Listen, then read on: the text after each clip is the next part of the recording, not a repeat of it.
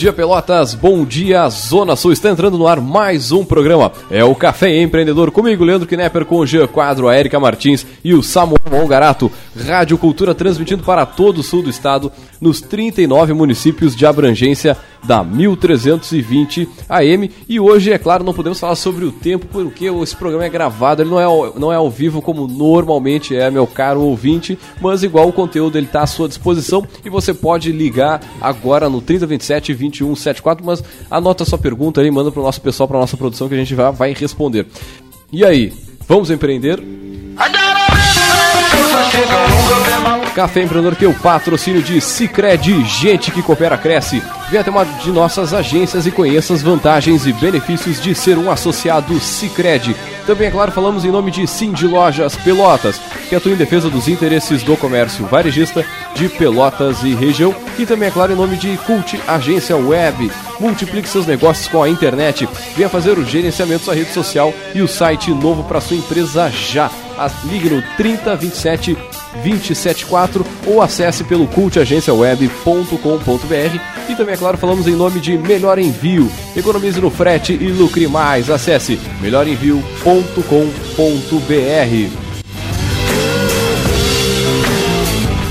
E lembrando o seguinte, você pode entrar em contato conosco pela nossa página, o facebook.com barra programa Café Empreendedor, onde você encontra todos os áudios on demand para você ouvir na casa, no trabalho, na academia, seja onde for, meu amigo, é só entrar no site, baixar o podcast e ouvir na hora que você desejar. É o caféempreendedor.org e também, é claro, na nossa página no Facebook, é o facebook.com barra programa Café Empreendedor, onde você fala direto com a gente, ali tem a, os gotas de inspiração, todos, todas as novidades aqui do programa, é só entrar e curtir a nossa página, o facebook.com barra programa Café Empreendedor. E lógico, o nosso assunto de hoje é sobre gestão de bares e restaurantes. E a gente sabe que, claro, bar e restaurante é, é, é algo que eu consumo muito na cidade. A nossa Pelotas ela é uma cidade muito forte na, na, na gastronomia. E na noite, né? Na que noite, acaba né? levando as pessoas a daqui a pouco um, um pré-festa, passar num restaurante, passar num barzinho que não é tão balada, né? É um, é um setor em alta na nossa cidade desde que eu me entendo por gente, pelo menos. E, claro, é, não tem como não falar disso por vários, várias vezes. Eu, particularmente, já falei aqui. Meu amigo, tu quer começar de alguma forma a empreender, tem uma habilidade culinária, quem sabe começa a fazer alguma coisa em casa, começa a, sei lá, a pro, produzir um, algum alimento congelado, alguma especiaria. Uma coisa é certa, né, Leandro? Né? Ninguém para de comer, né? Pode vir a crise é, que é, vier, as pessoas param de várias coisas. No supermercado, menos vão, de comer. Vão continuar indo no supermercado consumindo vão continuar se alimentando, talvez uma sacada seja uma, uma alimentação econômica, uma venda econômica, nutritiva, lá, saudável, tem várias coisas espontando de mercado aí no ramo da alimentação, né? Então, Cada vez mais as pessoas têm prestado atenção também na, na própria alimentação, né? Agora, para começar, acho que uma, é um dos negócios, ainda falava em off aqui, um dos negócios mais, digamos, fáceis de se começar, porque tem uma cozinha em casa, tu tens o teu fogão, uma panela, tem a, os elementos básicos para cozinhar. É lógico que não, tu não tem para uma escala que nem uma cozinha normal. Pode começar a vender ali para os familiares, para os vizinhos, para os amigos e quem sabe ver se esse negócio, testar, prototipar, acho que é um dos negócios mais fáceis de se prototipar e começar a testar a ideia a partir dali, começar a atuar de forma mais profissional. Mas é claro, para falar sobre isso, nós trouxemos ele, nosso poderoso chefão,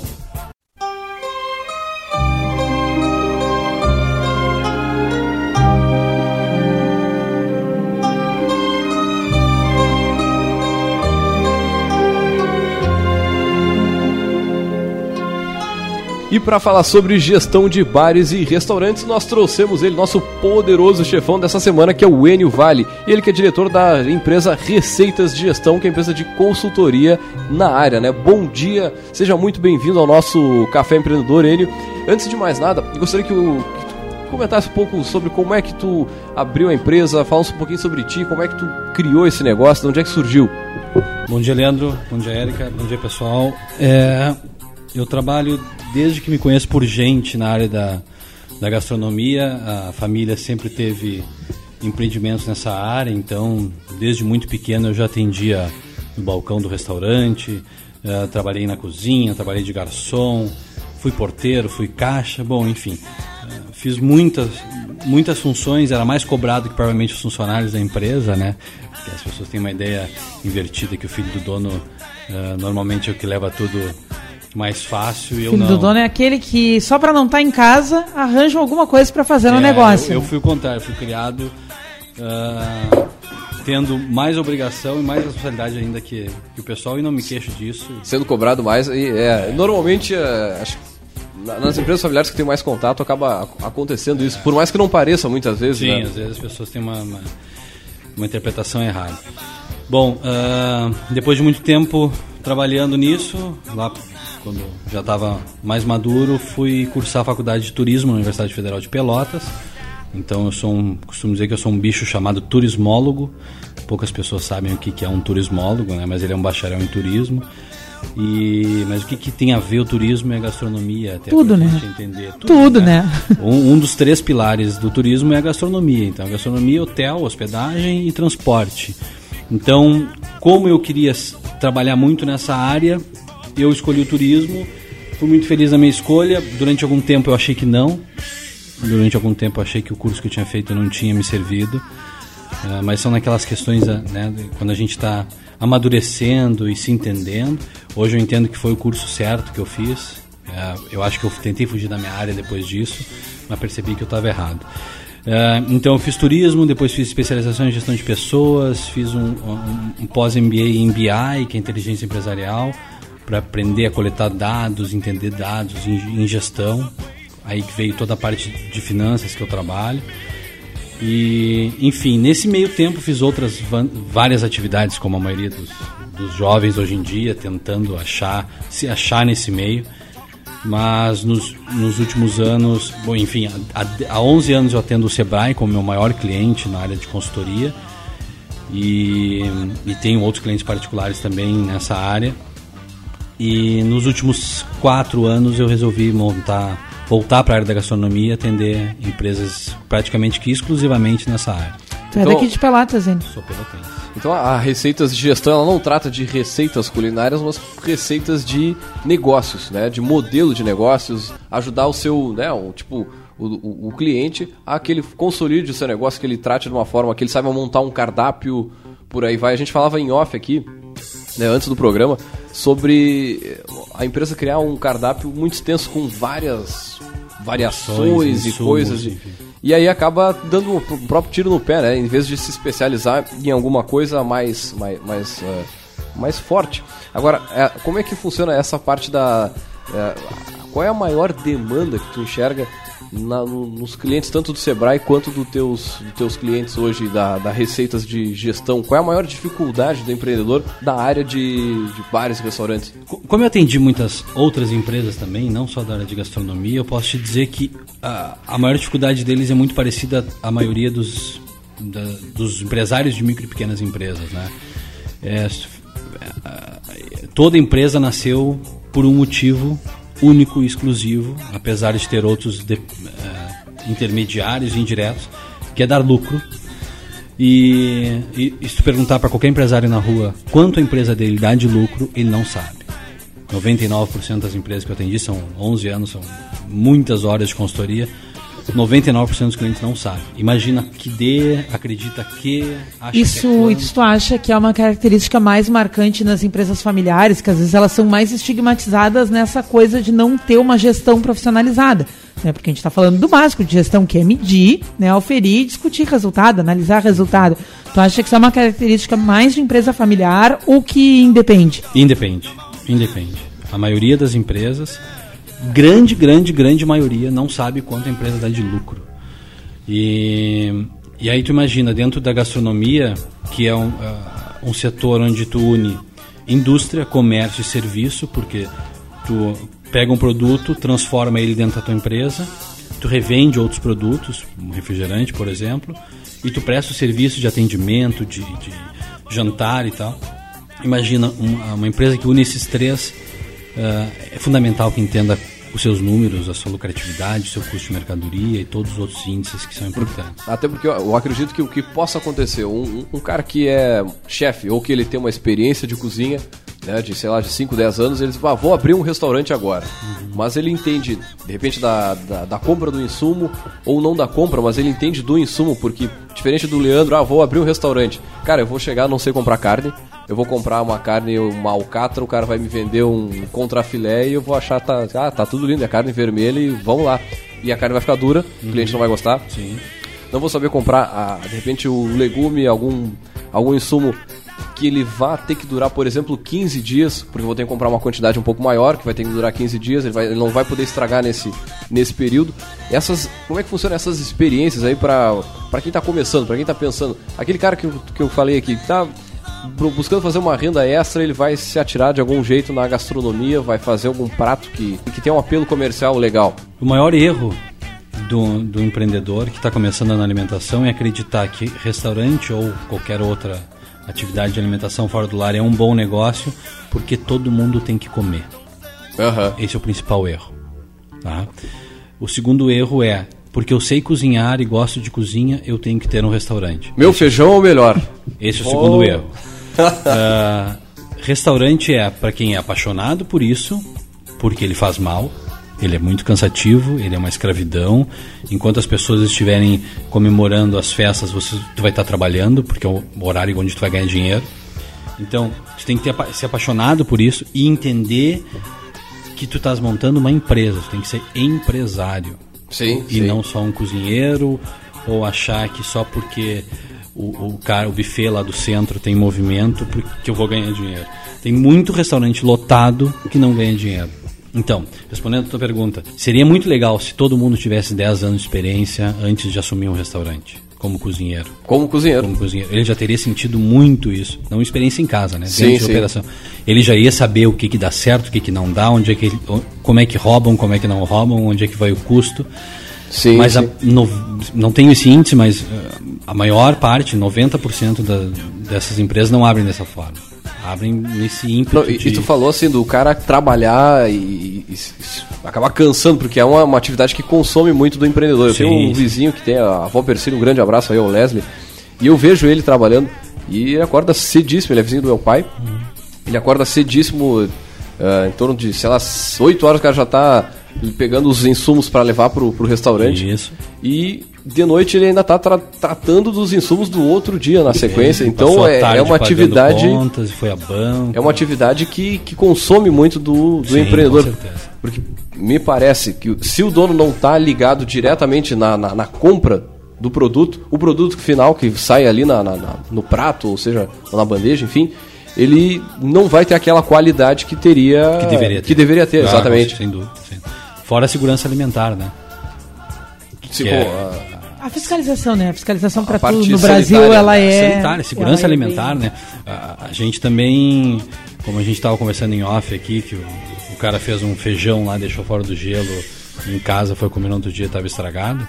Eh, as pessoas acham que porque fazem essas coisas em casa podem fazer no restaurante, né? E porque tá frio não precisa botar na geladeira. É, exatamente. É, Só mais ou com, menos isso. com proporções totalmente diferentes, né? É, tu tá explorando... Um feijão em casa para duas, três pessoas, um feijão com servir um buffet. É, tu tá explorando uma área comercial, atendendo 200 refeições e tu pode botar todo mundo dentro do hospital, né? Claro, então existe uma, é uma responsabilidade brutal, Existe uma cara. responsabilidade muito grande que as pessoas não enxergam quando montam esse negócio, entende?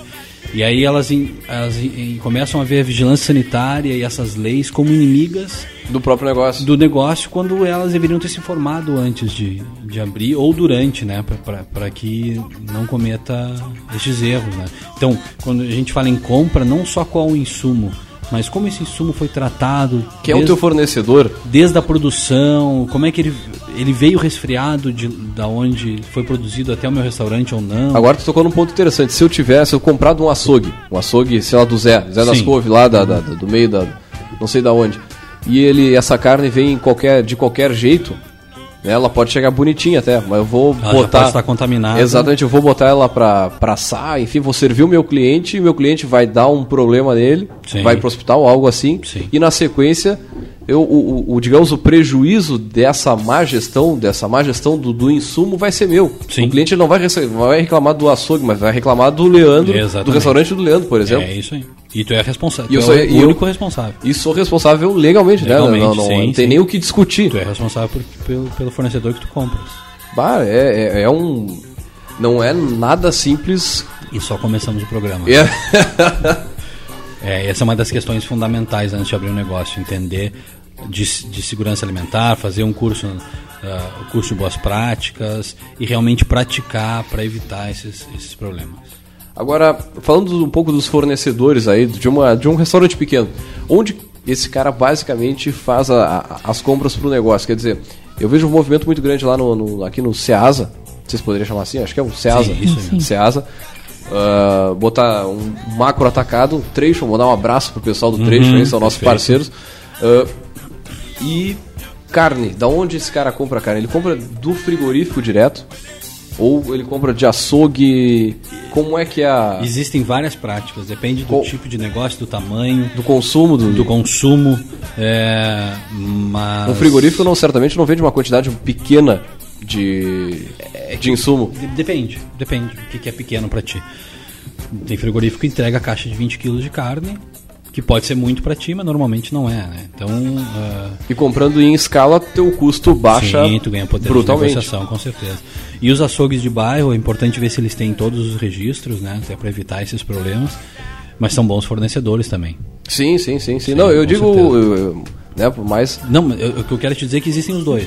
Sim, sim. pode o- variar. Eu posso não só comprar em grandes frigoríficos, mas também ser abastecido por um, por um açougue local. Há uma tendência na gastronomia ah, de se valorizar muito o produto local. Até para os empresários prestarem bastante atenção nisso. E é uma tendência que vem muito forte, as pessoas estão cada vez mais preocupadas se o hortifruti é local, se ele é orgânico ou não, se, o- se a carne veio daqui, se a carne não veio do outro lado do Brasil, se a gente está comprando carne daqui da volta ou não. Se ela é do Castro, ela é Friboi. É, eu compro carne do Castro, eu não compro carne da, Fri- da Friboi, não, não. Com certeza, sem dúvida. Até Mas porque é uma carne que- bem melhor. Mas acho que não, isso que o Enio estava falando é interessante. É, é um ramo que mais do que nunca, né? O, o proprietário, o empreendedor, ele é um corresponsável com a cadeia, né? De, de Sim, fornecedores, sim, né? sim. Seja porque ele né, não soube escolher o fornecedor, ele. é- é- e, e também porque faz parte essencial daquilo que ele vai oferecer, né? Claro, claro. né? É totalmente intrínseco, né? Isso eu acho que às vezes ah, nos negócios em geral nem sempre o pessoal fica com essa clareza, né? Ah, é o meu fornecedor, não foi da porta pra dentro, foi até chegar aqui, né? mas foi aqui que mas- tu comeu. É, mas foi tu que escolheu o fornecedor. Tu vai ter que pagar por isso, infelizmente. Um outro assunto que eu acho que deve ser um calcanhar de Aquiles aí no setor, que é para vários setores, mão de obra. Como é que. Eu já senti a risadinha aqui, já, já senti que eu toquei nos. Ah, como é que é? Porque nós, há alguns programas atrás, não vou me lembrar qual programa, mas a gente comentou, eu me lembro de ter comentado, um caso ah, de um restaurante aqui que eu fui almoçar e que ah, a gente falava sobre eh, quanto é importante né, fazer cada funcionário perceber que ele também pode ser um vendedor, né? E eu contei um caso muito simples de uma, eu pedi uma reposição de um refrigerante e eu fiquei chocada que o garçom nos prestou a sacudir os demais latinhas da mesa para ver se as outras estavam vazias para já saber, ó, quer mais um refri, ou vão querer uma cervejinha, ou vão prova- provar uma outra coisa do cardápio, ou já chegar para uma sobremesa. Não de forma agressiva, claro, mas que tem pequenos detalhes ali na mesa mesmo, onde está servido, que às vezes o, o- funcionário ele não tá ligado que ele pode ser um vendedor. E, pô, uma latinha de refrigerante num restaurante, ela já é um preço diferente, ela já, né? Então, ah, isso a gente comentou aqui, né, sobre falando sobre outro ramo, mas falando da dificuldade de convencer todo mundo dentro de uma empresa que todo mundo tem que ser vendedor, né? Então, como é que o que que tu vê aí na tua experiência que são as dificuldades com mão de obra e até os pontos positivos, né? Também não vamos falar- só falar de coisa ruim. O que que tu enxerga aí em relação à mão de obra nesse setor?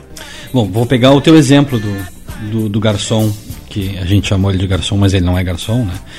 É, o Ah, pra, garçom. pra ti ele é técnico, tá? Ti é um termo técnico, Não, mas tá? eu vou te explicar por que, que, que ele não Por é favor, garçom. por favor, desoriente. É, mas não é uma questão técnica, é uma questão prática.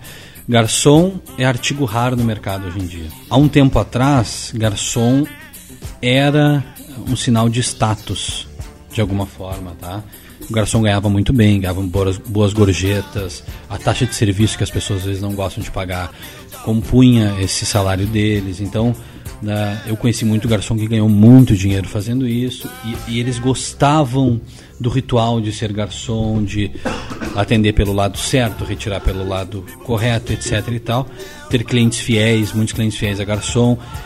Isso acontecia. Uh, os filhos desse pessoal também vieram a ser garçom, mas hoje em dia uh, parece que ser garçom é depreciativo. A juventude hoje em dia não tem interesse em ser garçom. E só é para quebrar galho. Pô, não tenho emprego, não tenho o que fazer, eu vou trabalhar de garçom um tempo e depois eu vou arrumar outra coisa para fazer, porque garçom... Principalmente em eventos, né? As é. equipes de eventos, que é só final de semana mesmo, a gente vê muita gurizada. Agora, agora você tocou num ponto, eu, eu a, a, tipo, as recordações que tem assim de, de garçons que realmente, de, pô, esse Os cara melhores. é. Esse cara, os caras são mais velhos. É, exato, cara. É os caras são de 40, 50 para cima. É isso aí. E dificilmente tu vai encontrar alguém jovem com as mesmas características. E hoje a gente não tem mais garçom, eu costumo dizer que a gente tem quebra-galho, atendente, é, o carregador de bandeja, a pessoa que só vai levar o que tu pediu e olhe lá se levar certo. Né? Então, os empresários sofrem com isso, os restaurantes sofrem com isso e o, e o cliente principalmente sofre demais com isso. Né? Então, questão de mão de obra para restaurante está cada vez mais escasso como todas as outras áreas. Só que o restaurante ele tem essas questões mais importantes que o que é atendente hoje, que deveria ser garçom, tem que entender o produto que vende, entender de vinho, entender do refrigerante. É, saber vender, saber abordar ele, o cliente. Ele, na verdade, é o vendedor, ele do, é o vendedor. Do, do restaurante, do bar. Com certeza.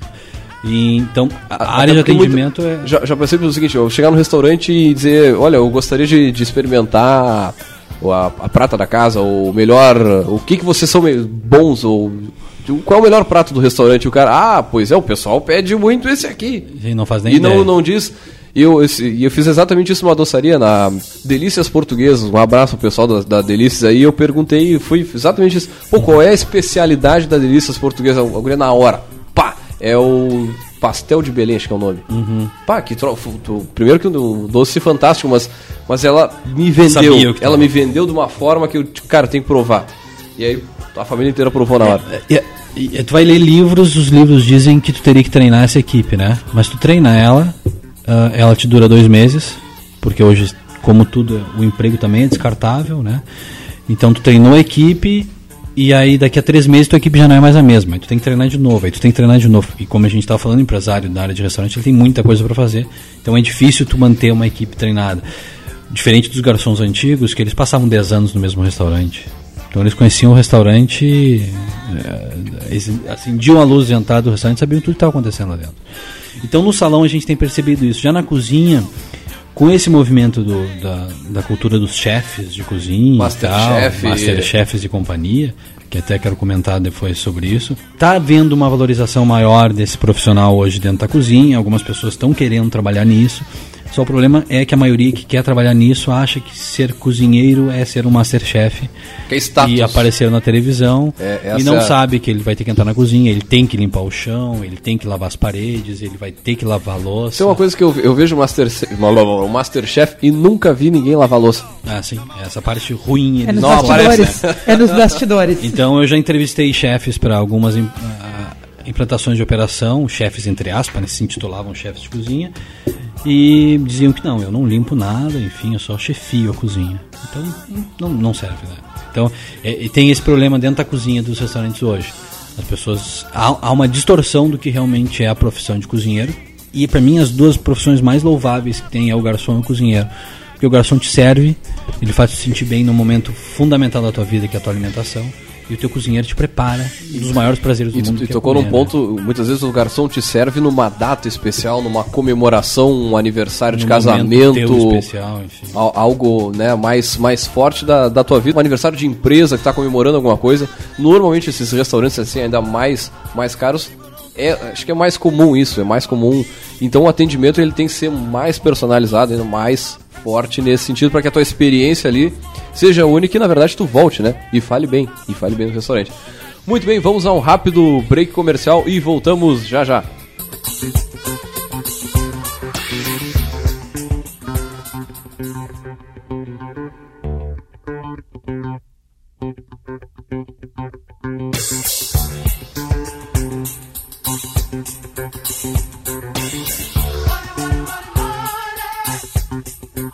Muito bem, esse é o Café Empreendedor comigo, Leandro Knepper Rodrigues, com a Erika Martins e por hoje só, nós estamos com os outros guris aqui. Um grande abraço ao Samuel Garato e ao Jean Quadro que fazem parte aqui da nossa mesa. O Café Empreendedor tem o patrocínio de Cicred, gente que coopera cresce. Venha conversar com um de nossos gerentes e conheça as vantagens e benefícios de ser um associado Cicred. Também, é claro, falamos em nome de Cult Agência Web. Multiplique seus negócios com a internet. Venha fazer o gerenciamento da sua rede social e o site novo para sua empresa já.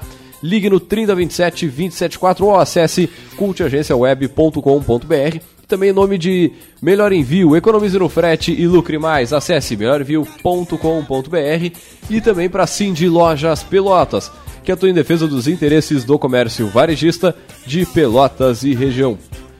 E é claro, lembrando o seguinte, você pode entrar em contato conosco, embora o nosso programa de hoje seja gravado mesmo pelo 3027 2174, também é claro pela nossa página no, no Facebook, é o facebook.com barra programa Café Empreendedor, onde você fala diretaço com a gente. E também, é claro, pode ouvir todos os programas aí, perder um pouquinho do início. O programa é só entrar daqui a logo mais no caféempreendedor.org, onde tem todos os áudios on demand para você ouvir na casa, no trabalho, na academia, seja aonde for, é só clicar e sair ouvindo. E é claro, nosso assunto de hoje é sobre gestão de bares e restaurantes. E para isso nós trouxemos ele, nosso poderoso chefão dessa semana, que é o Enio Vale. Ele quer dar receitas de gestão. E antes de mais nada, vamos entrar com o nosso Gotas de Inspiração.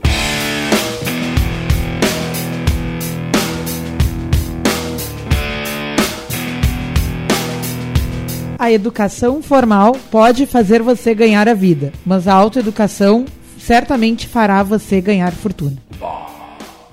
Muito bem, essa frase nós deixamos na reflexão dos nossos ouvintes aí e seguimos aqui com o nosso poderoso. E a gente falava eh, antes no, no, no, no bloco comercial, não porque a gente está gravado, mas a gente falava em off aqui sobre a, os números do mercado. Pode comentar um pouco sobre os números do mercado de bares, restaurantes?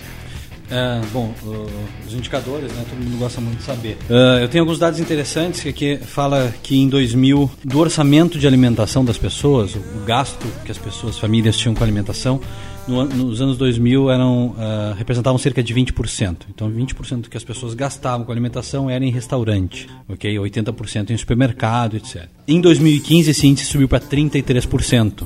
Olha só, então, até não subiu tanto, achei que subiria mais. É, em 33%. Mas se tu imaginar o consumo que tu tem em casa, de toda sim, cesta básica e tal. Então a gente teve um, um crescimento muito grande para nível Brasil, tá? Isso é um crescimento muito expressivo. A predominância, a maioria das pessoas que consomem fora é, ainda são de classe A e B. A C, ela figura, mas A e B é a maioria, tá? Uh, ah, para vocês terem ideia, o brasileiro gasta 33% do seu orçamento em alimentação e o americano já passou dos 40%. Por isso. É, né? Por isso que eles estão daquele tamanho. é, Só no fast food. Mas os Estados Unidos é sempre referência como mercado avançado e na área de alimentação eles estão anos-luz na nossa frente. Por, e... quê? Por que, que tu, fala, tu diz isso, Enio? Por que, que são anos-luz na, na, em gestão, na porque os empresários do ramo de alimentação nos Estados Unidos conhecem os seus números, uhum. uh, então eles têm muito conhecimento de gestão. E eles têm. É, esse mercado está muito aquecido há muito mais tempo do que no Brasil. Para chegar certo. a um nível de quase metade de todo o teu orçamento comer eles fora, quer dizer que os restaurantes movimentam muito dinheiro muitas redes de restaurantes. Até café, eles não tomam café em casa, né? Tu sim, pega uma, sim, uma sim. rede, tem, se tivesse Starbucks em Pelotas, certamente seria um sucesso, mas. Sim. Mas até o café. Acho o... que o café aquário seria. Starbucks não seria um sucesso. um abraço ao aquário. Pô, com certeza, o aquário é bom é, demais. demais. Vamos seguindo com, com os okay. números aí. Então, a maior parte das pessoas que comem forma, fora comem no almoço. O jantar diminuiu muito e vem caindo cada vez mais com essa crise, ok? Mas a ou maioria... expectativa de, é, né? dependendo, dependendo do setor. Então, uh, teve o almoço é o que mais é procurado. E aí os empresários querem saber o, o, o, o que, que, faz o, o cliente me escolher. Primeiro, localização. Segundo, velocidade de entrega do prato, porque no almoço as pessoas normalmente estão com um pouco de pressa. Então, quanto mais ágil for o meu serviço, melhor. E terceiro, o preço. Apesar das pessoas acharem que o preço é a primeira coisa que, pessoas, que, que o meu cliente procura, ele quer o local mais próximo do trabalho dele, ele quer que seja rápido e aí o terceiro índice, o terceiro indicador que ele vai analisar é o preço, se está dentro de acordo ou não com o que ele pode pagar. Uh, Mas assim, até se tratando de almoço, né, se pegar a realidade de Pelotas, muda muito pouco na questão de valores, né? Sim, sim, sim. É, sim. Hoje um quilo né, do, do buffet está em torno de 40 reais. Ele vai ao 43 a, 40, a 37. Mas acredito que seja mais ou menos essa média. É, Pelota sim, né? Pelota sim. A gente tem. Pega um pe- o mercado de Porto Alegre, por exemplo, o buffet por quilo é minoria, a maioria é livre. Né? Então as pessoas pagam 10, 15, 20 reais para almoçar. Eu tenho, tenho alguns indicadores de ticket médio aqui que são importantes também. Sim. Mas a questão do preço é importante, mas é em terceiro lugar, né? Primeiro a Pois é. localização e a velocidade do meu serviço. Ou a velocidade que tu consegue te servir. Sim, tem muitos, exatamente, Tem isso. muitos restaurantes que tem aquela fila.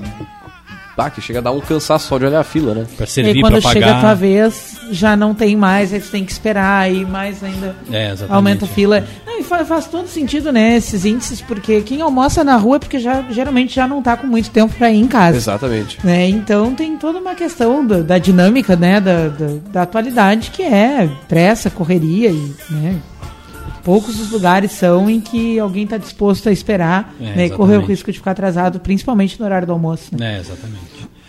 Então a gente falava de expectativa de crise, apesar de ter crescido muito até 2015, o mercado está tá sofrendo uma, uma retração, tá?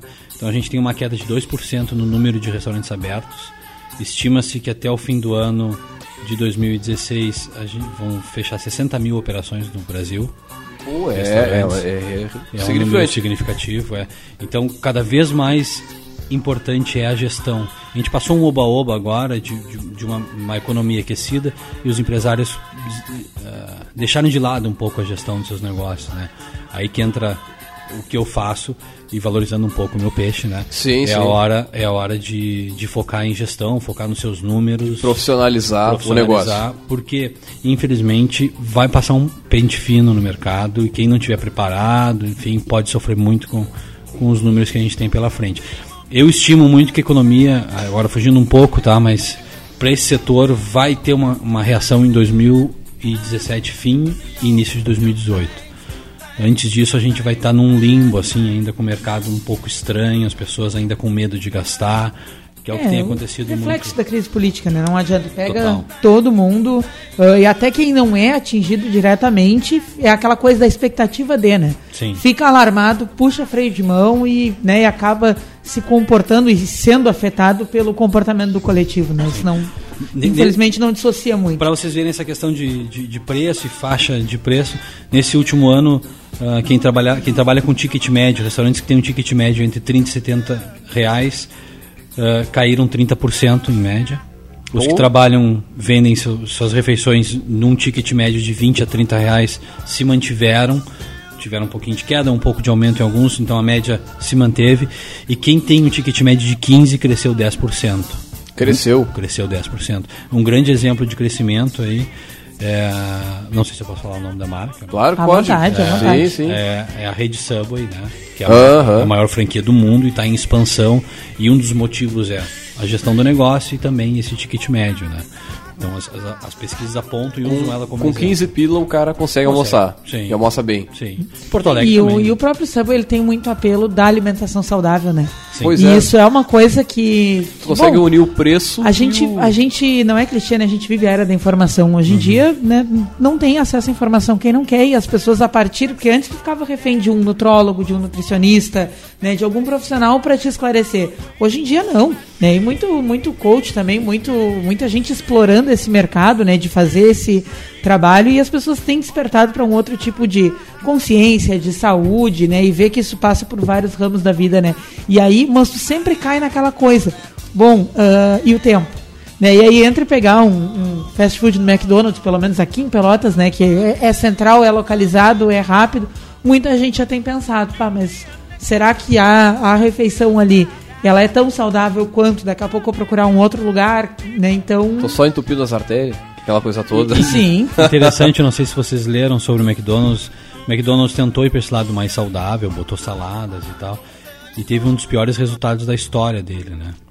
É, Cola na marca, né? Não é, adianta. o último diretor, agora que assumiu, tirou e fez o contrário. Ele aumentou o tamanho de alguns sanduíches, porque ele disse que quem vai no McDonald's é para comer hambúrguer e não está preocupado com a quantidade de calorias e tal. Tá, ele tá afim de comer um hambúrguer. Exatamente. Então esse cara, esse cara retomou o seu negócio e entendeu qual é a filosofia do seu negócio. Por mais que e, digam, e eu discordo um pouco de que o McDonald's tende a, a, a, a, a ser uma operação inviável a longo prazo pela questão do saudável, eu acho que é, tem que ser bem analisado isso, porque ainda. Eu acho que sempre vai existir quem vai querer comer. Pois é, e às vezes tu tá, tu tá com esse desejo. Tu não come. É, no Sim. meu caso, às vezes. Eu não uma- acordo com uma- vontade de comer uma, um alface. Né? Exatamente. É. Mas Agora, mas agora vontade de comer uma batata frita. várias É, vezes de noite me dá vontade de eu quero comer um circus. Ah, e eu quero sim. comer um circus o que tapado de maionese. Eu Eu, sei que não faz bem pra minha saúde, não. é- Vou tentar ir lá hoje pra comer. eu ju- É, e é bom, né? E tu sabe que um grande abraço aí, acho que é Seu o João, João. Dona não, Maria, não conheço né? o seu João, Sim, só ouvi falar dele, mas, cara, é bom. E é sempre bom, é padrão. Sempre bom. Mas, mas é isso, mas tu vai lá com desejo. O que É uma tendência muito grande é as pessoas irem para locais onde elas não consigam comer muito. Tá? Porque há, há uma questão de saudável, mas principalmente as quantidades. Então, tem um modelo de negócio que eu acredito muito que vai ser difícil perdurar, principalmente no Rio Grande do Sul, aqui, que são as churrascarias, né? Hum. Essas que trabalham com espeto corrido, que tu sabe que tu vai sentar lá e vai sair passando mal, entre aspas. Tu quer dar prejuízo pro Exatamente, restaurante. Eu, é. na, na- visão do consumidor, eu vou na churrascaria, eu vou dar essas, prejuízo pro dono. essas, essas vão lutar bastante para se, se manter, porque as pessoas cada vez mais deixam de ir não só pelo preço, que ele é mais alto, mas não é pelo preço, principalmente porque, pô, eu quinta-feira tenho que trabalhar de tarde, vou sentar numa churrascaria para almoçar, vou sair de boiando, que nem Não, e eu vou te diz. dizer, tem uma amiga minha que às vezes eu vou. Eu até gosto de ir no restaurante e tal, que na, na, na visão dela é ruim, porque Sim. aí eu como pouco. Eu como menos. É, sério. Isso acontece bastante. Vale tudo, né? Na, na luta da, da O- vida saudável. Outro indicador, falando de, de, de operações que são inviáveis, um indicador importante é que 35% dos restaurantes fecham nos primeiros dois anos. Então, voltando lá no Oh, nosso é início da nossa conversa, do, do cara aquele que, pô, eu gosto de cozinhar, vou abrir um restaurante, é importante que ele saiba isso. Então, que ele procure uma consultoria, que ele procure estudar, que ele procure o Sebrae, né, nosso parceiro, e, e vá se instruir antes de montar um negócio, porque ele tem que saber que um em cada três fecha nos primeiros dois anos. E por que nos primeiros dois anos tem uma varinha mágica? Não, é porque o tempo que aguenta o endividamento do cara, entende? Então, normalmente, em dois anos, o cara não consegue fazer mais nada de tão endividado e. Já e vendeu tá o carro, ele já tirou exatamente. empréstimo. Ele já... deve aluguel, etc. Então, em dois anos, ele fecha. As pessoas Ah, acham é. que daqui a dois anos vai vir um corte assim, vai parar a minha operação. Não. Toda empresa, a maioria das empresas, elas não quebram hoje, elas vêm quebrando há dois anos normalmente. Então esse cara já nasce quebrando, né? Bah, é, é um número expressivo e, e- e- e ele conversa muito com, gente- com aquilo que a gente falou, que o cara tem que se qualificar. Lógico, no início a gente falou sobre o cara prototipar, testar e, né, começar de um cara, será que esse é o negócio pra ti? A gente falava uh, em off sobre as padarias, né? O cara que abrir uma padaria, que gosta de padaria, ele tem que saber que ele vai acordar às 6 da manhã, às Sim. 5 da manhã, Que o pão não nasce sozinho lá, né? que o pão tem o tempo dele de, de crescimento, que como é que é o inverno, o inverno ele Vai interfere na- no crescer, crescimento. Claro, com certeza. E daqui a pouco vai estar o cliente às 7 e meia, 8 da manhã ali, querendo comer o pão de queijo, querendo comer o Quente cacetinho. do dia, não exatamente. deixar pronto na noite anterior, né? Então Não, conhecer bem o negócio é fundamental. Eu acho que isso converge para esse momento de quebrar, né? Porque daqui a pouco até o cara pode estar em dia com, a né? com, com o seu planejamento financeiro e tal, mas ele começa a se esgotar de estar lá dentro, entende? Aí ele quer ficar menos tempo lá dentro, aí ele acha que ele tem lá um braço direito que pode tocar e não teve tempo para conhecer bem se aquele cara era aquilo ali ou não. Ele vai se distanciando do negócio, ou ele vai deixando de cobrar, né, num outro rigor, porque ele tá de saco cheio daquilo ali, né, porque não era o que ele pensava. né? Então acho que isso também pode vir a interferir nesse falecimento aí da, da, dúvida, da dúvida. empresa, né, pela, por essa coisa do cara não pensar se ele está disposto integralmente né, a se dedicar para aquilo ali. Sem dúvida.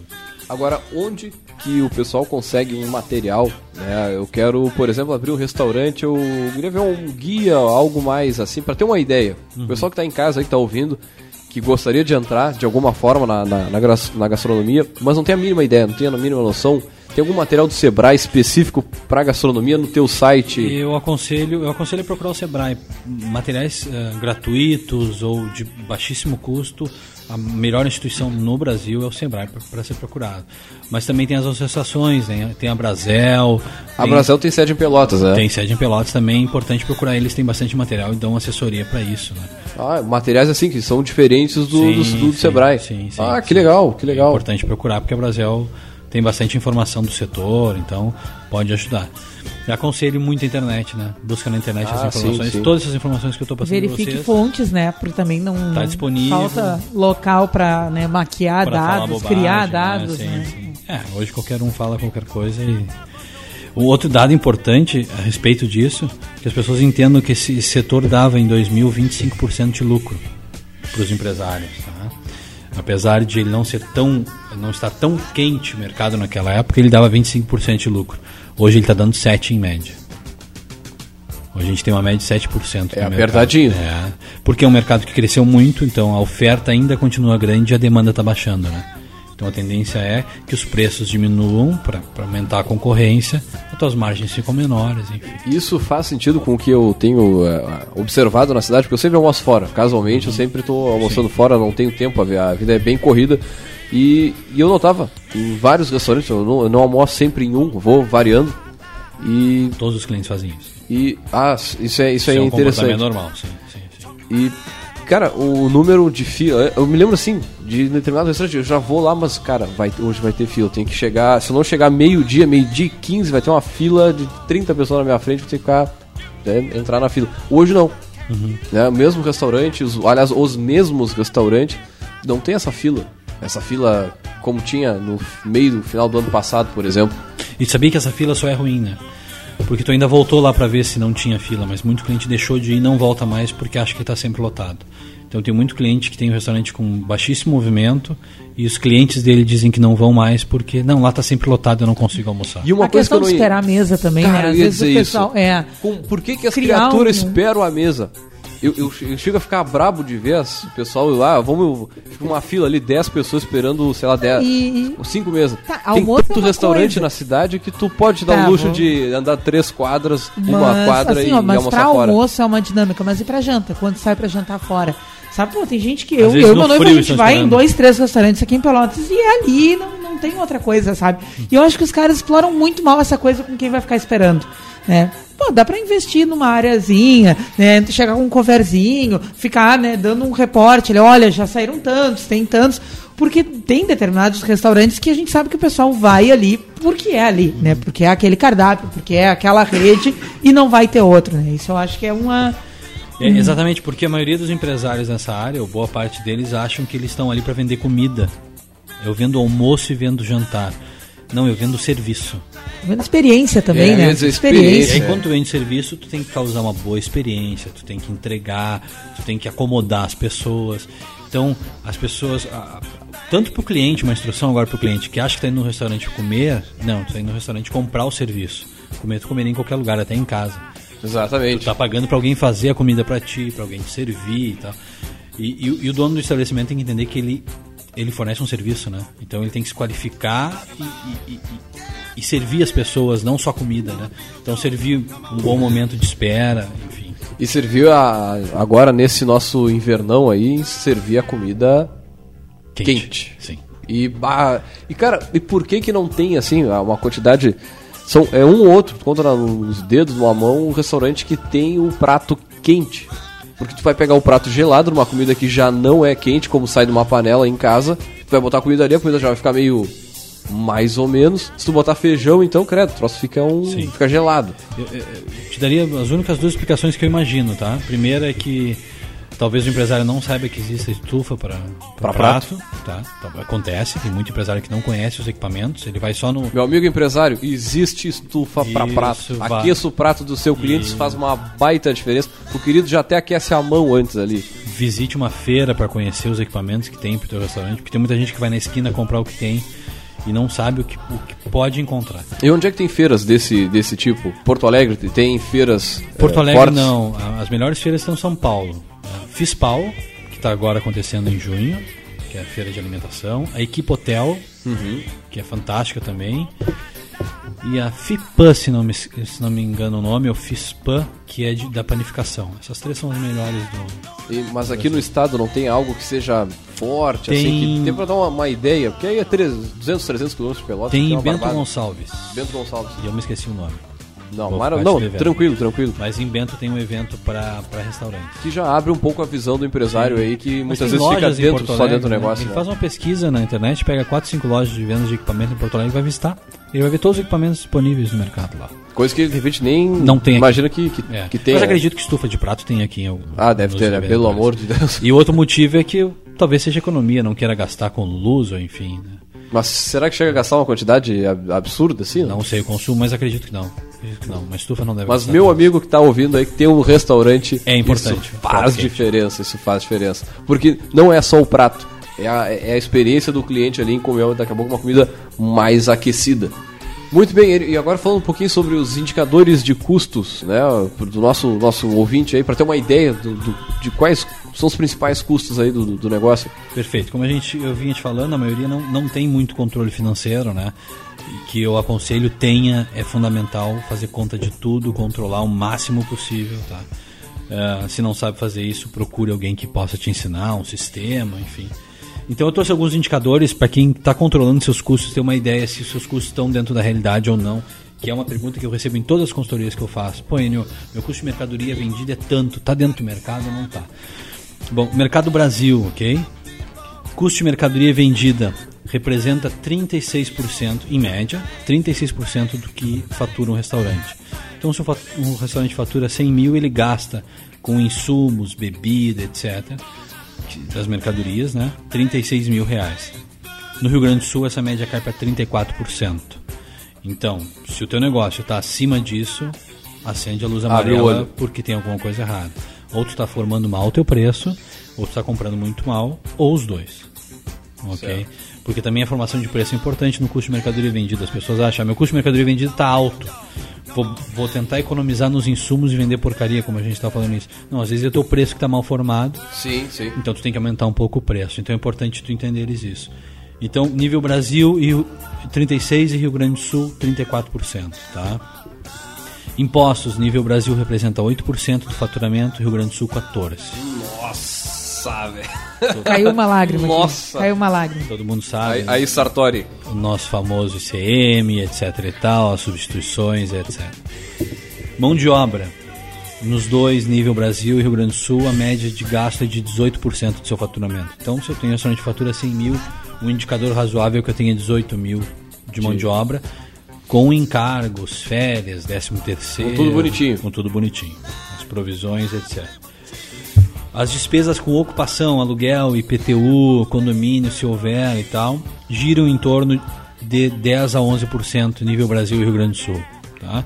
Então voltamos ao exemplo de 100 mil reais de faturamento. O máximo que eu posso gastar em aluguel e, e despesas de ocupação é 10 mil reais. O máximo. O máximo. Bom, bom, bom. E tá alto. Porque o que, que faz esse, esse- essa despesa de ocupação aumentar? O cara, o cara que tem um restaurante aqui em Pelotas na rua que paga 4 mil de aluguel, tá dizendo, "É, o N tá louco. Não, são os shopping centers, né? Que lá o aluguel é bem mais alto. Sim, sim. Se passou disso, É, já tá ele tem uma- judiando da tua saúde financeira. No shopping center ele, ele puxa essa média para cima, por isso que ela pode parecer alta para os restaurantes. As outras despesas fixas giram em torno de 11 a 10%. E a gente tem operações com 15% de lucro, mas o que a gente a tendência está em 8 e 7% no, nos últimos meses aí. Então esses são os indicadores do mercado eh, na área de gestão que é importante o empresário ficar ligado. Não é só abrir e dizer, olha, vou ganhar dinheiro com esse negócio, porque a margem realmente ela é apertada, a concorrência é grande e tu tem que fazer um serviço realmente diferenciado para ganhar mercado e, quem sabe, aumentar essa margem aí de 8, 10%, sei lá, para um pouquinho mais, né? E o custo de mercadoria eh, é o principal vilão disso aqui, porque é o que tu não enxerga diariamente. Como Ah, assim? O restaurante sofre muito roubo, Uhum. isso é pouco falado, mas há uma política das pessoas, de alguns funcionários mal intencionados roubar. Então, a mercadoria some de dentro da cozinha, o empresário não tem controle de estoque. Gasta mais que o necessário, consegue- por Sim, exemplo. Leva para casa, come. é, há muito desperdício, então hoje eu não estou muito afim de limpar o filé, eu vou limpar de qualquer jeito. Sim, Acabo sim. botando metade do filé fora. ou eu errei na cozinha, boto fora se ninguém vê. Então há muito, muito desperdício e há muito também entrega. Ah, o garçom lá gosta da menina e ele vai lá e dá um show pra menina e não fala nada, não anota. Isso acontece Já- muito. já vi isso acontecer. Já vi isso acontecer também, com Isso acontece certeza. muito em restaurante, ninguém comenta, não é um indicador que aparece em pequenas empresas, grandes negócios. Mas ele isso existe. acontece muito. Mas muito, esse número muito. existe. Sim, existe. Então, quando não há controle de estoque, a probabilidade disso aumentar é muito grande. Quem tem buffet, muito desperdício no buffet. Então, isso tudo aumenta o custo de Por, mercadoria. por que assim vendida. no, no buffet? Tu, quando tu, che- tu, tu te atrasou para almoçar, Aham. ok? Chega 1h40 no restaurante. Tu quer ver o buffet abastecido, concordas comigo? Justo. É, só que o empresário não quer mais abastecer, porque se Não ele vai- botar comida nova para ti, É vai tudo tu que- fora. Entende? Então, Ah, é uma sim. linha muito tênue. Então, o empresário ele tem que tomar, ele tem que ter um nível de gestão muito grande, e às Isso- vezes ele erra. Isso me chama atenção no, no gourmet. Um grande abraço pro pessoal do gourmet aí, mas isso me chama atenção no restaurante deles, que às vezes eu chego uma e meia, uma e meia, velho. E aí o pessoal tá botando comida na. É isso aí. na então, esse cara tá com risco bandeja, grande sabe? de no final ter que pôr fora, né? Então, ele tem que tem que puxar o freio de mão e controlar isso bem. Ele tá fazendo certo, ele tá te atendendo com o buffet cheio, só que ele tem que estar tendo uma gestão muito grande. Bah, Porque afinal, o que sobra ali ou vai fora. tu não vai servir no outro dia e vai dizer resté de ontem, né? É, em casa a gente pode fazer isso agora. É. No restaurante, tu vai, tu vai duas vezes no mesmo, pô, mas isso aqui tá, é o mesmo de ontem, né? é, exatamente. Barbaridade. Muito bem, vamos aos nossos alôs do, do dia. Mandar um alô especial aí pros restaurantes que eu frequento aí, que tem uma certa abertura aí com o Polo Norte, pá, um baita restaurante, né? O restaurante gourmet que já falei aqui também. O Lobão aí, não é, o Lobão a frequência é bem menor, é lógico. Mas é um- uma baita churrascaria. Quando alguém vem de Pel vem para Pelotas, diz, bah, cara, uma churrascaria a referência aqui acaba sendo o, E o muitas Lobão. pessoas da região vêm só pra almoçar no Lobão, né? E retornar são para suas cidades. né? Muitos anos fazendo um bom trabalho, né?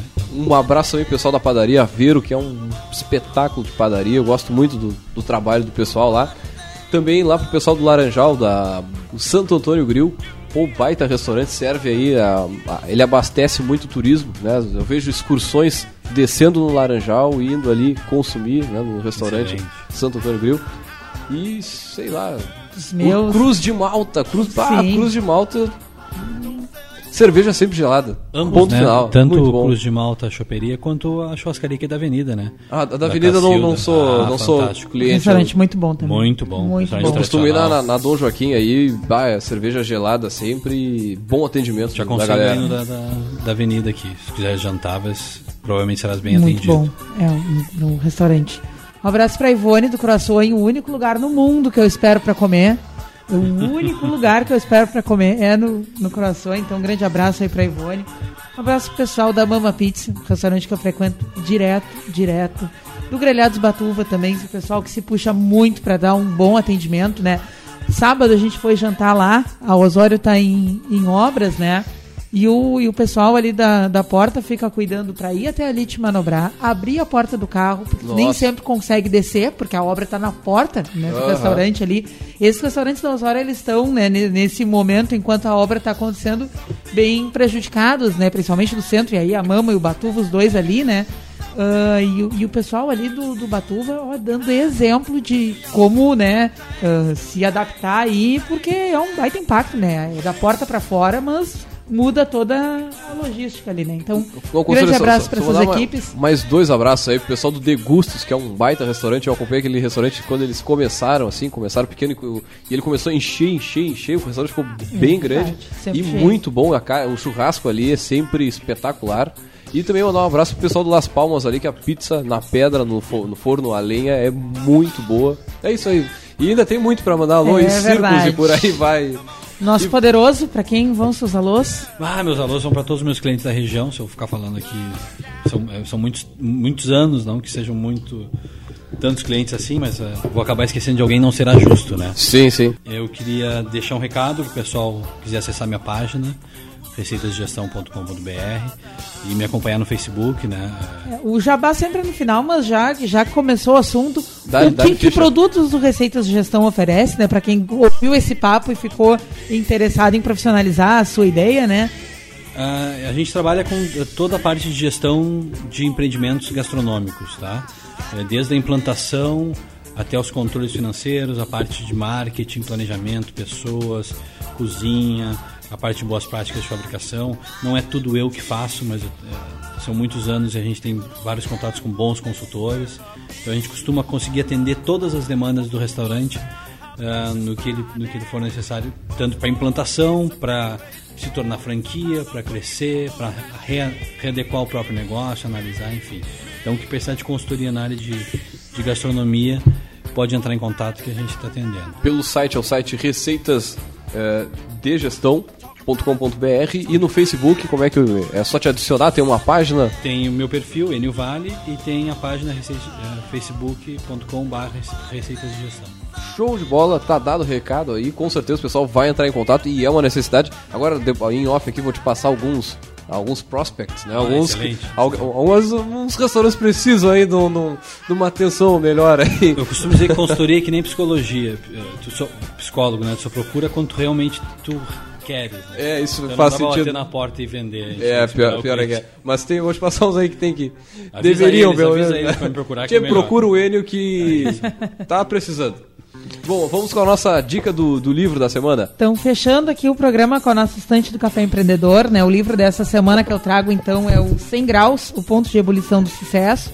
É um livro do Rafa Prado, que é um empre empreendedor digital que já chegou na marca de faturamento de 20 milhões. Né? Não estamos falando de peixe pequeno. Né? E o Rafa Prado ele escreveu esse livro por, uh, por uma razão pessoal que ele achava que precisava compartilhar com as pessoas que a gente vive a vida buscando o plano A, né? Que é estudar, se formar, procurar um emprego e esperar ter sucesso. Né? E o plano A nunca deu certo na vida dele. Né? Ele saiu uh, de um emprego onde ele né, tinha uma boa remuneração, mas ele achava que aquilo ali não fazia sentido para ele e ele queria criar a história dele de um outro jeito. Né? E aí ele conta como ele se aventurou no seu, nos seus empreendimentos, quebrando empresa, né? Não é todo aquele glamour, ah, e aí o primeiro negócio ele tinha o dedo de ouro e aí ele ganhou os 20 milhões. Não, os 20 milhões veio depois de muita cabeçada na parede, né? Mas a grande experiência dele é no, no marketing digital, que tem, tem gerado aí uh, os novos milionários e quem sabe até bilionários do Brasil nos próximos anos, né? Uh, no sentido de que ele chama atenção para o que está mudando, né? E quais são as oportunidades a partir da internet. E 100 graus é a metáfora que ele usa para dizer que a água até os 99 graus ela é só água, né? E aí tem sempre aquele 1, que não é o 1% do safadão, mas é aquele 1 grau que faz a diferença para a água virar vapor e a partir daí atingir outro potencial, né? Então, essa é a grande metáfora do livro, né? O que, que precisa para aquele um grau e da mesma forma o contrário, o que, que te puxa para baixo, né? Que quando a água chega no, no, zero grau, ela congela. Então, a partir dessa metáfora, ele conta toda a história empreendedora dele, de um cara que teve depressão, uma série de problemas pessoais e profissionais, e a partir encontrou seu mercado no marketing digital e dá umas dicas bem valiosas aí para quem se interessa por esse tipo de ramo. Então, nossa dica de hoje, 100 graus, o ponto de ebulição do sucesso, Rafa Prado é o autor. Muito bem, baita dica de livro aí. Lógico, todos esses livros aí você encontra agora na nossa página no Facebook. Eles não, não estão à venda, mas você, tem, você consegue acessar ele. Todo o release é facebook.com/barra programa Café Empreendedor. Agradecer a presença de todos aqui na nossa mesa, do Enio, nosso poderoso chefão dessa semana. Deixar, agradecer aos nossos ouvintes, deixar um grande abraço e até a segunda-feira com mais Café Empreendedor. Até lá!